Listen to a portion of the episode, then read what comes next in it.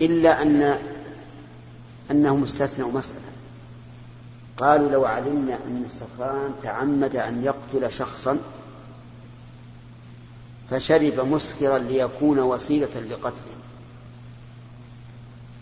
بحيث كان يتحدث إلى الناس يقول والله لأقتلن فلانا. فحينئذ نجري عليه القصاص. لماذا؟ لأنه صرح بأنه تعمد وأنه شرب المسكر ليتوصل إلى هذا الفعل المحرم. فيقتل. يقتل وإن كان حين القتل لا يدري من قتل. والدليل على أن سكران لا, لا يعتبر تعتبر أقواله ولا أفعاله ما جرى لحمزة بن عبد المطلب رضي الله عنه. مر به ناضحان لعلي بن أبي طالب يعني بعيرين. وكان عنده جارية فجعلت تغنيه وتحثه على قتلها هذين الناضحين. فقام وهو سكران فبقر بطونهما وأظنه أكل من أكبادهما. ثم جاء علي إلى رسول الله صلى الله عليه وسلم يشكو عمه عمه حمزة رضي الله عنه. فقام النبي عليه الصلاة والسلام إلى حمزة ولما خاطبه قال هل هل أنتم إلا عبيد أبي؟ يقول للرسول عليه الصلاة والسلام ولابن أخيه علي بن أبي طالب. فرجع النبي عليه الصلاة والسلام. عرف أن الرجل لا زال سكران. فرجع. ومعلوم أننا لو, لو, لو أن حمزة أخذ بما قال لكان الأمر شديدا عظيما. لأنه لم يقر للرسول بالنبوة. كانت عبد من من العبيد. يعني مالك عليه سلطة وتعلمون أن حمزة رضي الله عنه قتل شهيدا في إيش؟ في أحد قبل أن تحرم الخمر. أورد هذا الدليل على من قالوا إن السكران يؤاخذ بأقواله وقالوا هذا كان قبل تحريم الخمر. ونحن إنما نؤاخذه بأقواله لما كان الخمر محرما. فلا فلا يناسب أن نرخص له أو نعامله بالسهولة. وهذا جواب جيد لكنه يرد عليه بأن الخمر له عقوبة خاصة.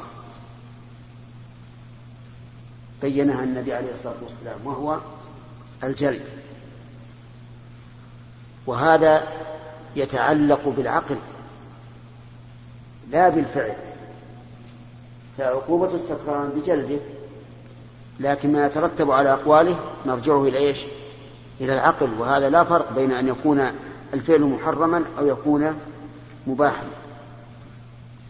وهذا جواب سديد. وعلى على كل حال الخلاصة أن القول الراجح أن السكران لا يؤاخذ بأقواله ولا تعتبر أقواله. حتى لو قام وصلى وهو سكران ما ما تقبل صلاته. لا بد أن يعيدها. والله أعلم. واغفر اللهم لي ولوالديك ولجميع المسلمين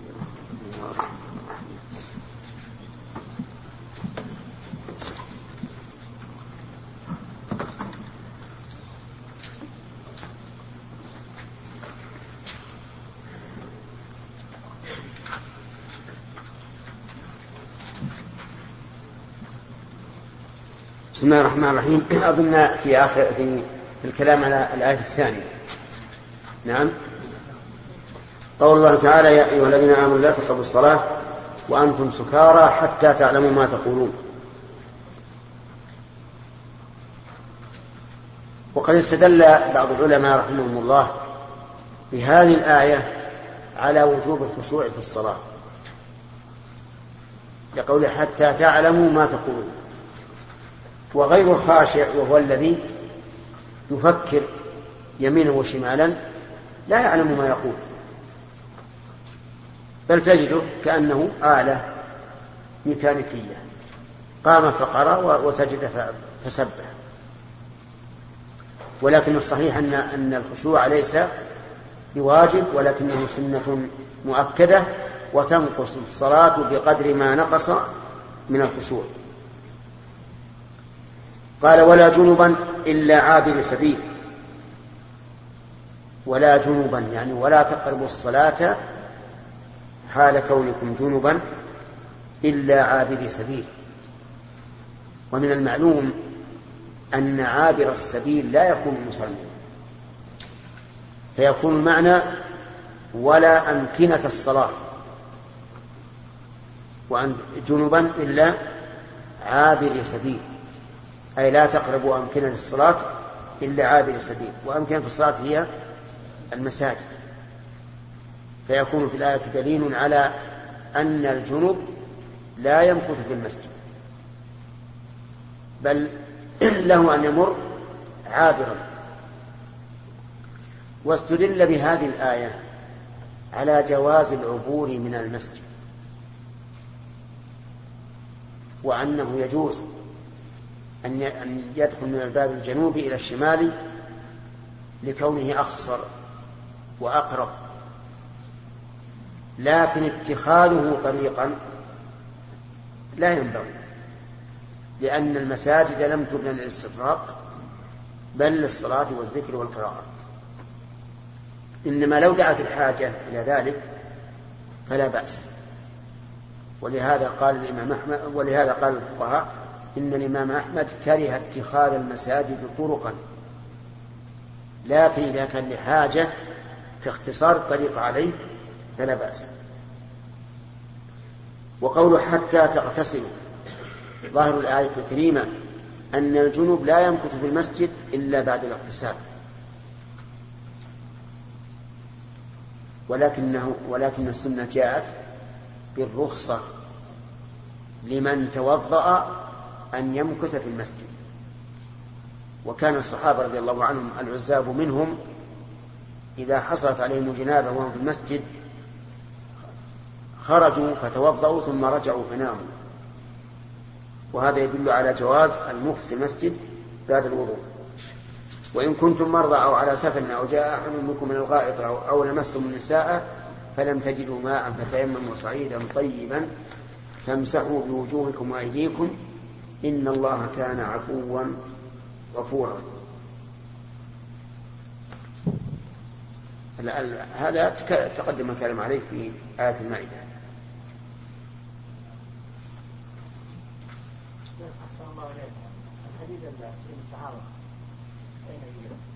أي أي ما هي؟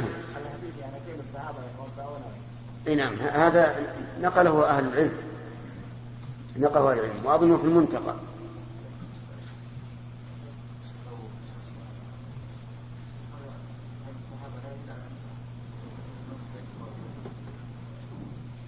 وهي ليست واجبة لمن, لمن ليس على وضوء. يعني لا يجب علي أن أتوضأ لأصلي في المسجد. هذا ليس بواجب. فإذا دخلت وأنا لست على وضوء جلست ولا ولا ولا ولا بأس بهذا. نعم.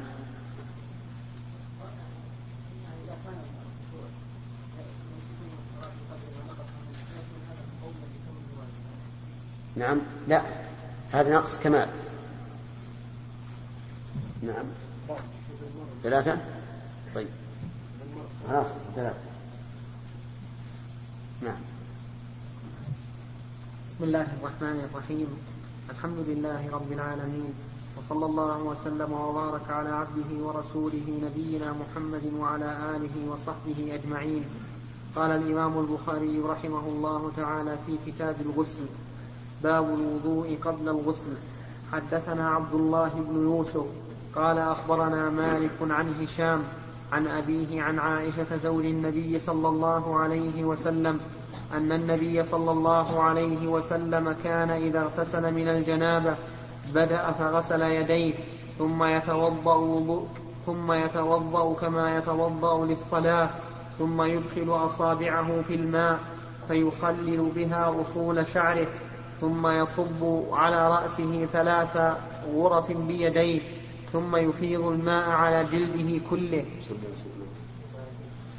هذا الوضوء واجب أو سنة؟ سنة. والدليل ما سبق.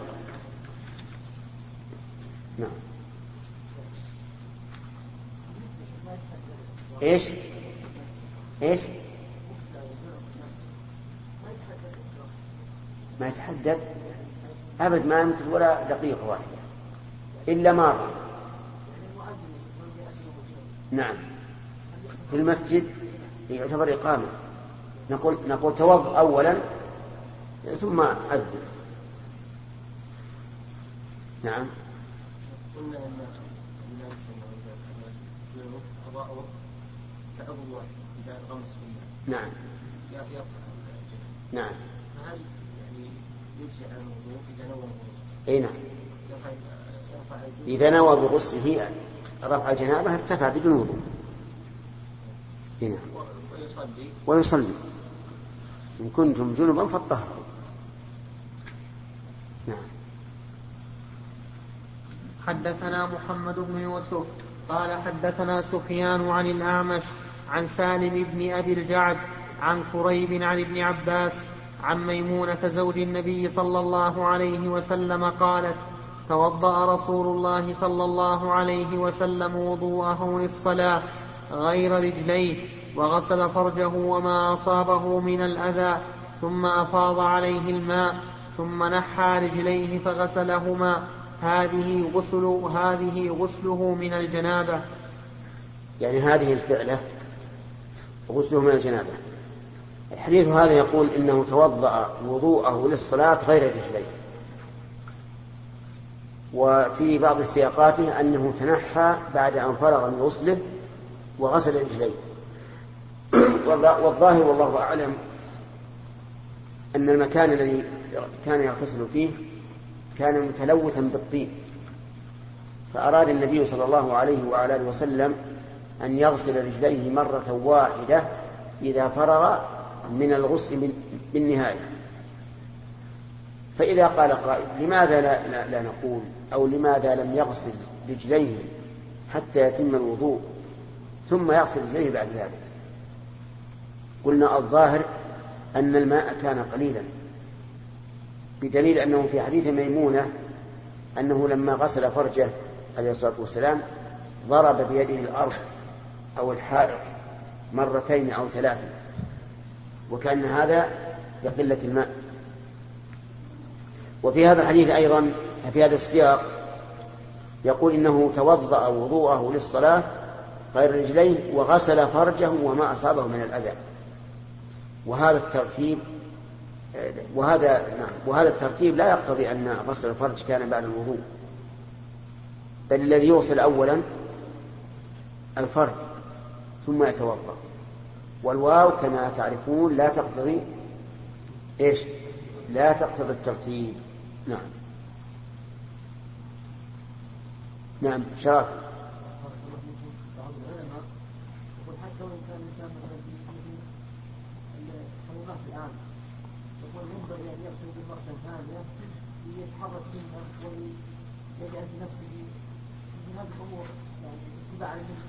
نعم لا بأس هذا طيب.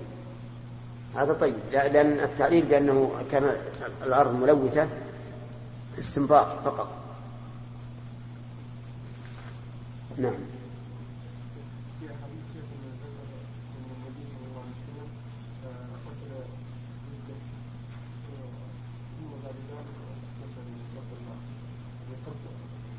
هذا حديث عائشة في الوضوء توضأ وضوءا كاملا نعم.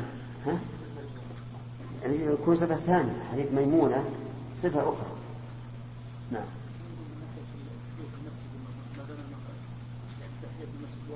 نعم.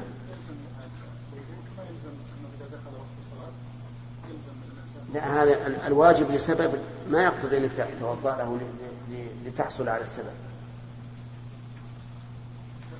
ولهذا نقول لا يجب على الإنسان أن يتملك مالا لأجل أن يزكي. والزكاة واجبة أو غير واجبة؟ طيب هل نقول يجب على الإنسان أن يكتسب المال ليزكي لا بس دخول المسجد إذا كان طاهرا. لأن قول الرسول عليه الصلاة والسلام إذا دخل أحدكم فلا يجلس حتى يوصل كفيه واضح أنه قد دخل وهو على وضوء كيف دخل الصلاة؟ هذا لابد هذا يتوضأ للصلاة الواجبة. لأن الصلاة الواجبة واجبة بالوقت. ليس لها سبب. هذه هذه واجبة لمن دخل. لكن لمن دخل على على على أنه متوضئ لقوله إيه نعم. لقوله إذا دخل أحد المسجد فلا يجلس حتى يصل ركعتين.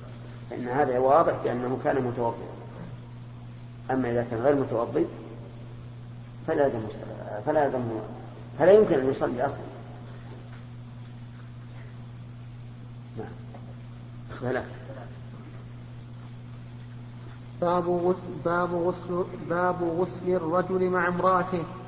حدثنا آدم بن أبي إياس قال حدثنا ابن أبي ذئب عن الزهري عن عروة عن عائشة قالت كنت أغتسل أنا والنبي صلى الله عليه وسلم من إناء واحد.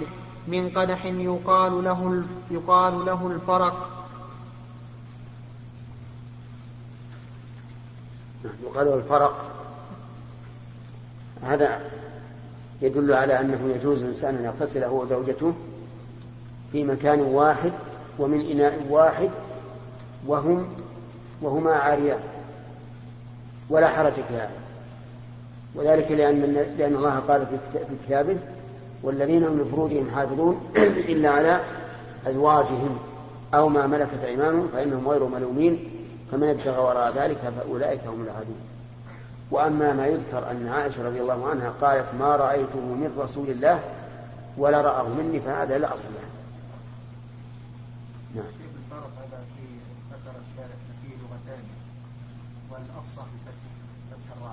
فرق. لكن المحدثين قال المحدثين يرون بالسكون قالوا الأفصح لا بس يجوز هذا وهذا. حتى عندنا مشكلة بهذا وهذا. نعم. باب الغسل بالصاع ونحوه. حدثنا عبد الله بن محمد. قال حدثني عبد الصمد. قال حدثني شعبة. قال حدثني أبو بكر بن حفص. قال سمعت أبا سلمة يقول دخلت أنا وأخو عائشة على عائشة. فسألها أخوها عن غسل النبي صلى الله عليه وسلم فدعت بإناء نحو من صاع فاغتسلت وأفاضت على رأسها وبيننا وبينها حجاب. قال أبو عبد الله قال يزيد بن هارون وبهز والجدي عن شعبة قدر صاع. هذا الحديث يستفاد منه بيان التعليم بالفعل. وهو أمر مشهور كثير. فعثمان رضي الله عنه لما سئل عن كيفية وضوء النبي صلى الله عليه وعلى آله وسلم دعا دعا بإناء فتوضأ أمام الناس. والتعليم بالفعل قد يكون أبلغ من التعليم بالقول لأن هذه الصورة الفعلية ترتسم في الذهن حتى لا يزال الرجل يذكرها. استمر. حدثنا عبد الله بن محمد قال حدثنا يحيى بن آدم قال حدثنا زهير عن أبي إسحاق قال حدثنا أبو جعفر أنه كان عند جابر بن عبد الله هو وأبوه وعنده قوم فسألوه عن الغسل فقال يكفيك صاع فقال رجل ما يكفيني فقال جابر كان كان يكفي من هو أوفى منك شعرا وخير منك ثم أمنا في ثوب حدثنا أبو نعيم قال حدثنا ابن عيينة عن عمرو عن جابر بن زيد عن ابن عباس أن النبي صلى الله عليه وسلم وميمونة كانا يغتسلان من إناء واحد وقال يزيد بن هارون وبهز والجد والجدي عن شعبة قدر صاع. باب من أفاض على رأسه.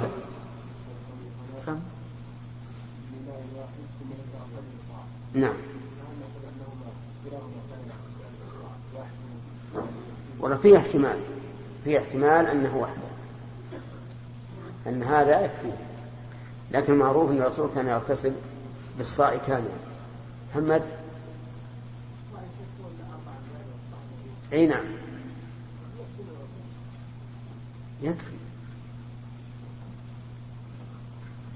ولهذا انكر أنكروا على الرجل الذي قال ما يكفي قال يكفي من هو خير منك واوفى شعرا نعم.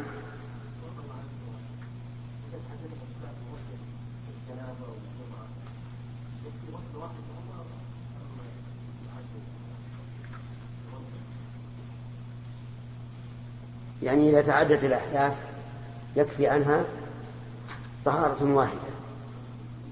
كالوضوء تماما. لو أن الإنسان بال وتغوط وخرج منه ريح وأكل لحم إبل ونام. كفاه وضوء واحد. نعم. أيهن؟ نعم. أي نعم. طيب. إذا صار عليك كفارة قلنا صم ثلاثة أيام للكفارة.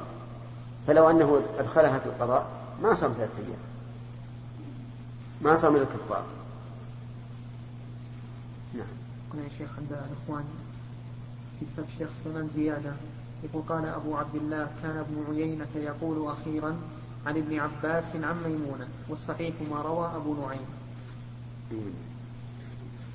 عن ابن عباس أن النبي صلى الله عليه وسلم وميمونة نعم. يعني مسند. أيه. مسند ابن عباس. نعم. طيب.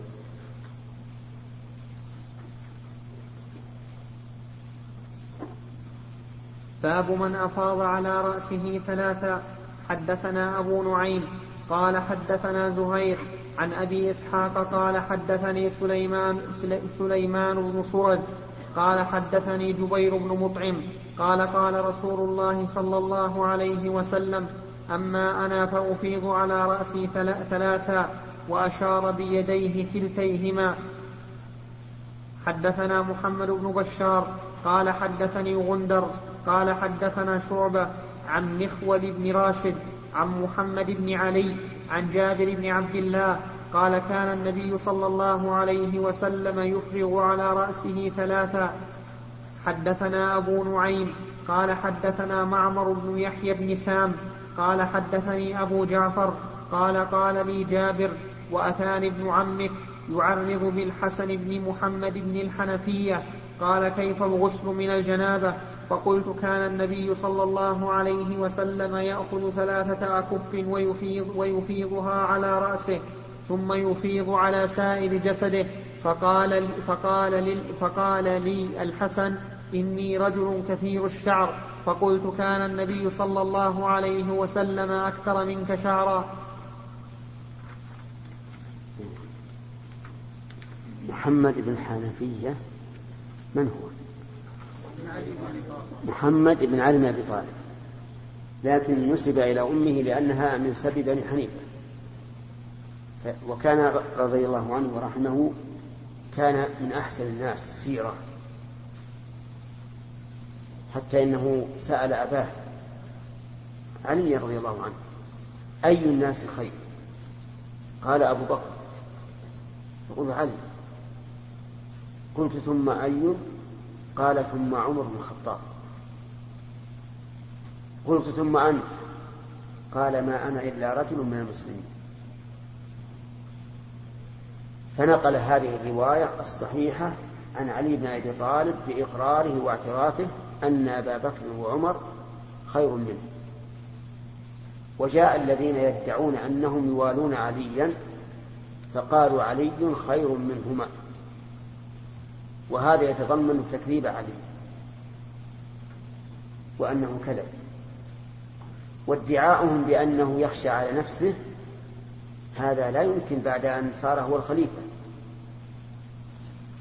من يخشى؟ حتى يقال إنه اضطر إلى أن يفضل أبا بكر وعمر. هو الخليفة.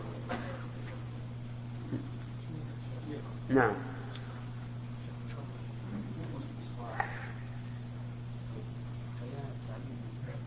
نعم. نعم. صحيح هذا إشكال وارد كيف نجيب عن هذا الإشكال؟ نعم. بارك الله فيكم فيها رضي الله عنها كامل أن تبين أن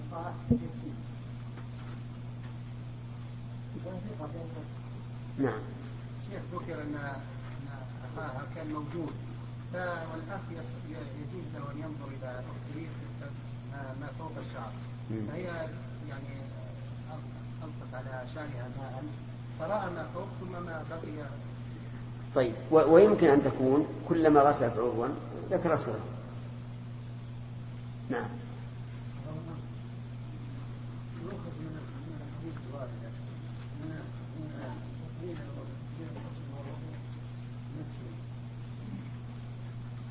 أن إيش؟ نعم. تقبل الماء يعني. إي نعم. إي ما في شك. ولهذا قال العلماء يستحب أن يتوضأ بمد ويغتسل بصاع نعم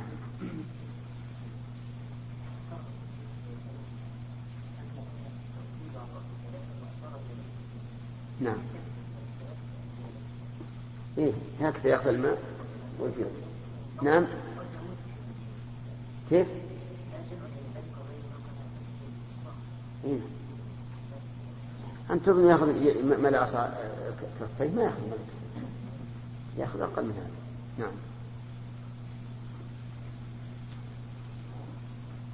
لكن شيخ هذا عذرا يا شيخ. هذا يروي وصول الشعر. لا. بالكف بالكف حتى أنه يدخل الماء بينه ثم يفيض على على على رأسه ثلاث مرات. باب الغسل مرة واحدة. حدثنا موسى قال حدثنا عبد الواحد عن الأعمش عن سالم بن أبي الجعد ابن أبي الجعد عن كريب عن ابن عباس قال قالت ميمونة وضعت للنبي صلى الله عليه وسلم ماء للغسل فغسل يديه مرتين أو ثلاثا ثم أفرغ على شماله فغسل مذاكيره ثم مسح يده بالأرض ثم مضمض واستنشق وغسل وجهه ويديه ثم أفاض على جسده ثم تحول من مكانه فغسل قدميه. باب من بدأ بالحلاب أو الطيب عند الغسل. حدثنا محمد بن المثنى قال حدثنا أبو عاصم عن حنظلة عن القاسم عن عائشة قالت كان النبي صلى الله عليه وسلم إذا اغتسل من الجنابة دعا بشيء نحو الحلاب فأخذ بكفه فبدأ بشق رأسه الأيمن ثم الأيسر فقال بهما على رأسه. باب المضمضة. هذا فيه دليل على أنه في الغسل يقدم الجانب الأيمن من الرأس على الجانب الأيسر بخلاف الوضوء فقد سبقت صفته. والفرق بينهما أنه في الغسل أنه في الغسل من الجنابة يجب غسل الشعر وفي الوضوء يكون مسحا. فإذا كان يجب غسله فالغسل لابد أن يكون هناك ماء باليد فيبدأ بالأيمن قبل الأيسر نعم. انتهى الوقت؟ انتهى الوقت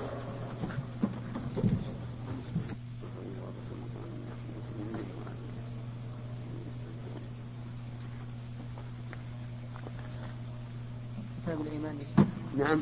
أقول كتاب الإيمان من مسلم أقمنا فيه سنة. إلا لا. أربعة أيام. سنة؟ إلا أربعة أيام. بدأنا فيه في ليلة السادس عشر من صفر من عام أربعة عشر. والليلة ليلة عشرة. صحيح. نعم. أنا مدون مدون هذا. كاتب هذا. اي لكن ترى صحيح. يعني في أيام الدراسة ما نقرأها أبدا. لكن كم ليلة قرأناها تبطن هذه نعم. اي هو الله. من سبع سنة فأقل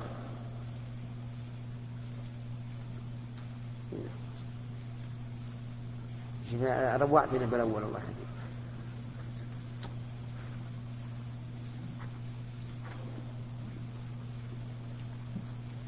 نعم. بسم الله الرحمن الرحيم. الحمد لله رب العالمين وصلى الله وسلم وبارك على عبده ورسوله نبينا محمد وعلى آله وصحبه أجمعين. قال الإمام البخاري رحمه الله تعالى في كتاب الغسل باب المضمضة والاستنشاق في الجنابة. حدثنا عمر بن حفص بن غياث بن غياث قال حدثنا أبي قال حدثنا الأعمش قال حدثني سالم عن كريب عن ابن عباس قال حدثتنا ميمونة قالت صببت للنبي صلى الله عليه وسلم غسلا فأفرغ بيمينه على يساره فغسلهما ثم غسل فرجه ثم قال بيده الأرض فمسحها بالتراب ثم غسلها ثم تمضمض واستنشق ثم غسل وجهه وأفاض على رأسه ثم تنحى فغسل قدميه. ثم أتي بمنديل فلم ينفض بها فلم ينفض بها. الشاهد من هذا الحديث قوله ثم تمضمض واستنشق. وقد سبق لنا أن المضمضة والاستنشاق واجبان في الوضوء وفي الغسل.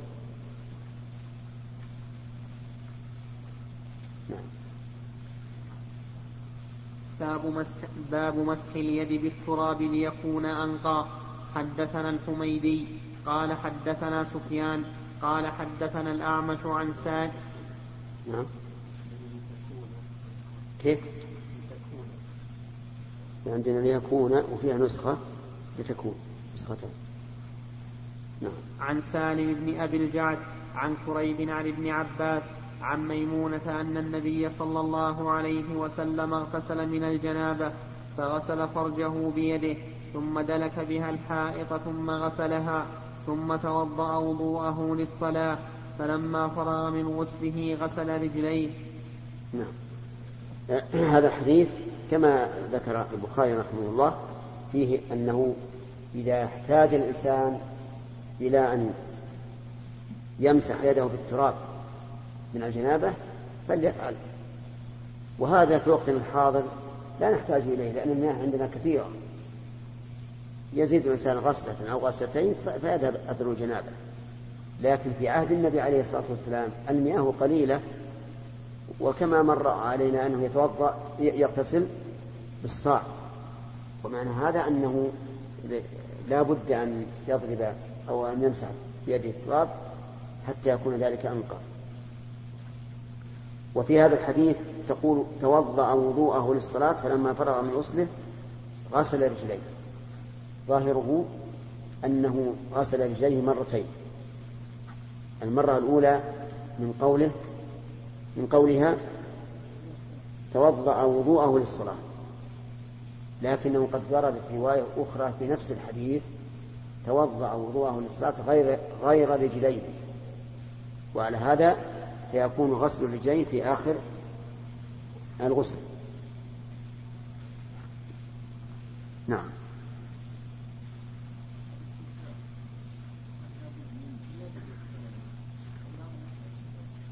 إي نعم. قال العلماء أنه يكفي الاستنشاق أن يدخل الماء إلى داخل المنخرين إي نعم.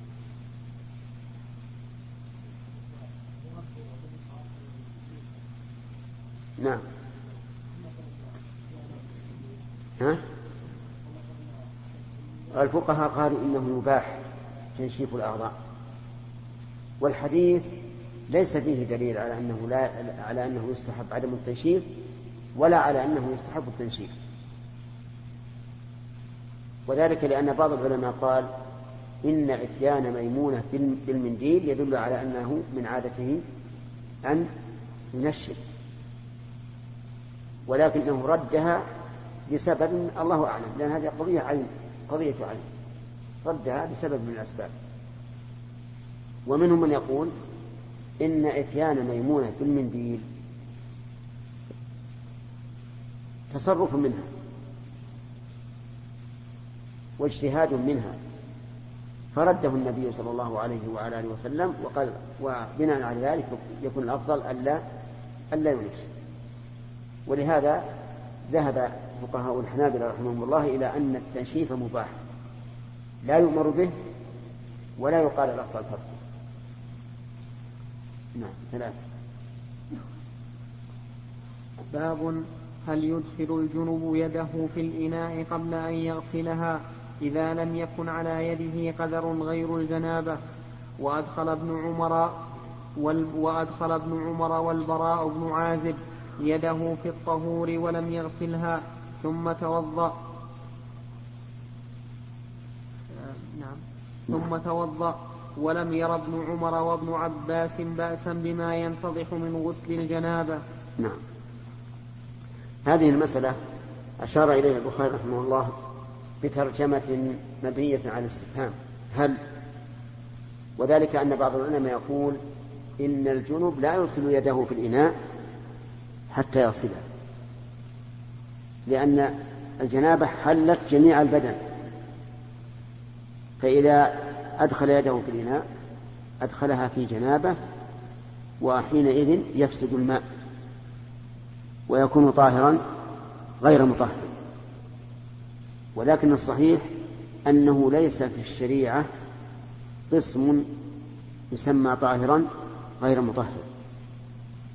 وأن الماء قسمان فقط إما طهور وإما نجس فإن تغير بالنجاسة فهو نجس وإن لم يتغير بالنجاسة فهو طهور. وهذا القول هو الصحيح. أما ما يتعلق بغمس اليد في الإناء وهو عليه جنابة فإننا نقول لا شك أن الأفضل عدمه. لكن لو فعل فإن الماء يكون باق على طهوريته. ولا يكون ولا يكون بذلك نجسا ولا طاهرا غير مطهر. قال ولم ير ابن عمر وابن عباس بأسا بما ينتضح من غسل الجنابة. يعني إذا اغتسل الإنسان فهل الماء الذي ينزل من اغتساله هل فيه بأس؟ نقول فيه خلاف. من العلماء من قال فيه بأس وأنه لا يرفع الحدث ولا ينزل النجس أيضا لأنه طاهر غير مطهر حيث استعمل في طهارة واجبة. ولكن الصحيح أنه لا, لا بأس لا بأس أن يزال به النجاسة ولا بأس أن يرفع به الحدث لأنه طهور ولا يكون طاهرا غير مطهر. أعرفتم الآن؟ ما أدري عنه. أعرف؟ نعم. اغتسل رجل من الجنابة وصار الماء يتناثر من بدنه. فمن العلماء من يقول هذا الماء المتناثر طاهر غير مطهر لأنه استعمل في طهارة واجبة. أفهمت؟ طيب. ومنهم يقول أنه طهور ولا بأس به. لأنه حتى وإن استعمل بطهارة واجبة فهو ماء. ما زال على اسمه ماء. وهذا القول هو الصحيح وكما ذكر البخاري علقه جازما به عن ابن عمر وابن عباس رضي الله عنهما. وليعلم أن الماء المستعمل إما أن يكون في طهارة واجبة. أو طهارة مستحبة أو للتبرد. يعني الإنسان اغتسل قد يكون عن جنابة فالماء المتناثر منه يكون على طاهرا غير مطهر على قول مرجوح استعمل الماء في غسل مستحب كغسل الجمعة على القول بأنه مستحب. يكون هذا الماء طهورا. حتى عن الذين قالوا إنه في الأول يكون طاهرا غير مطهر يكون هنا طهور. لماذا؟ لأنه لم يرفع به حدث. طيب. لكن كرهه بعضهم. قالوا طهور مكروه. لأن ال... نعم. والتعليل أن العلماء اختلفوا هل يكون طاهرا غير مطهر إذا استعمل في طهارة مستحبة أو يكون طهورا. فمراعاة لهذا الخلاف نقول هو طهور مكروه. معنى موصوف طيب. الثالث إذا استعمل في غير طهارة للتبرع أو لتنظيف الجسم فماذا يكون؟ يكون طهورا ولا كراهة فيه. والصحيح أنه في كل الأقسام هذه طهور لا كراهة فيه. هذا الصحيح. فإن قال قائل لماذا لا تكرهونه؟ مراعاة للخلاف. فالجواب أن الخلاف ليس من الأدلة التي تثبت بها الأحكام. والتعليل بمراعاة الخلاف عليل. لكن يقال الخلاف إذا كان هناك شبهة في دليله فربما نسلك سبيل الاحتياط ونقول بالكراهة لا من أجل الخلاف ولكن من أجل إيش؟ من أجل الدليل. الدليل الذي حصل به الاختلاف. وأما إذا كان خلاف مجرد نظر ليس له دليل من الكتاب والسنة ولا من الإجماع فإنه لا يعتبر ولا يراعى ولا يقال يكره هذا مراعاة للخلاف. وهذه مسألة يجب على طالب العلم أن ينتبه لها. التعليل بالخلاف عليه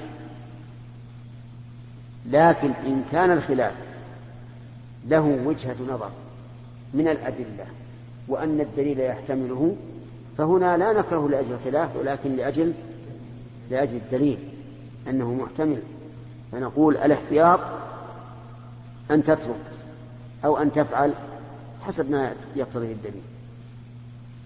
ونحن إذا تأملنا لم نجد لمن قال بأن من استعمل الماء في طهارة واجبة صار طاهرا غير مطهر أو من استعمله في طهارة مستحبة يكون طهورا مكروها لم نجد لهذا دليلا.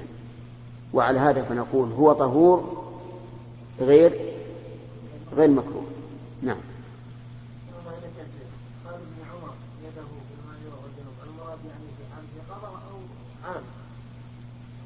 نعم.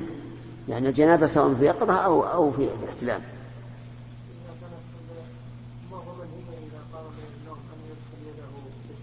إي نعم. لكن من هذه الناحية فقط. يعني لا يغمس يده في الإناء من حيث أنه بعد النوم سواء جنوب أو غير جنوب. إلا إذا كانت الأدلة تحتمل هو كان له حظ من النظر. هل هناك مسألة صار فيها التعليل بالخلاف له حظ من النظر. له حظ من النظر؟ كثير كثير ما ما ما تأتي الأدلة محتملة للوجوب أو للاستحباب ويكون ويكون العلماء مختلفين فيها منهم من يرى أنها واجب ومن يرى أنها مستحب. فنقول احتياطا أن تفعل وأن نقول بالوجوب مثلا. في أدلة تحتمل التحريم والكراهة والعلماء يختلفون فيها. أحيانا أحيانا يكون الخلاف ما له حظ من النظر إطلاقا ككراهة وضوء الرجل بفضل وضوء المرأة وما أشبه ذلك. هذا لا ليس له حظ من النظر. نعم. أخذنا ثلاث. اثنين.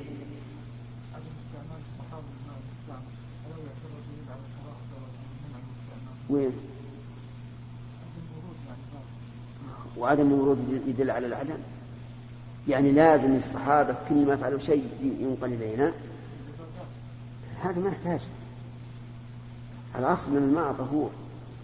حتى نتيقن بدليل صحيح ما ينقله عن هذه الطهور. نعم. حدثنا عبد الله بن مسلمة قال أخبرنا أفلح عن القاسم عن عائشة قالت كنت أغتسل أنا والنبي صلى الله عليه وسلم من إناء واحد تختلف أيدينا فيه. حدثنا مسدد قال حدثنا حماد عن هشام عن أبي وجه الدلالة من هذا الحديث أنها لم تذكر أنها كانت تغسل يدها قبل إدخالها الإناء. نعم. حدثنا مسدد قال حدثنا حماد عن هشام عن أبيه عن عائشة قالت كان رسول الله صلى الله عليه وسلم إذا اغتسل من الجنابة غسل يده.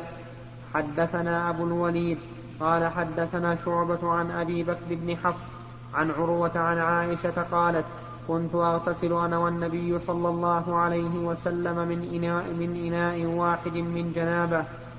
وعن عبد الرحمن بن القاسم عن أبيه عن عائشة مثله.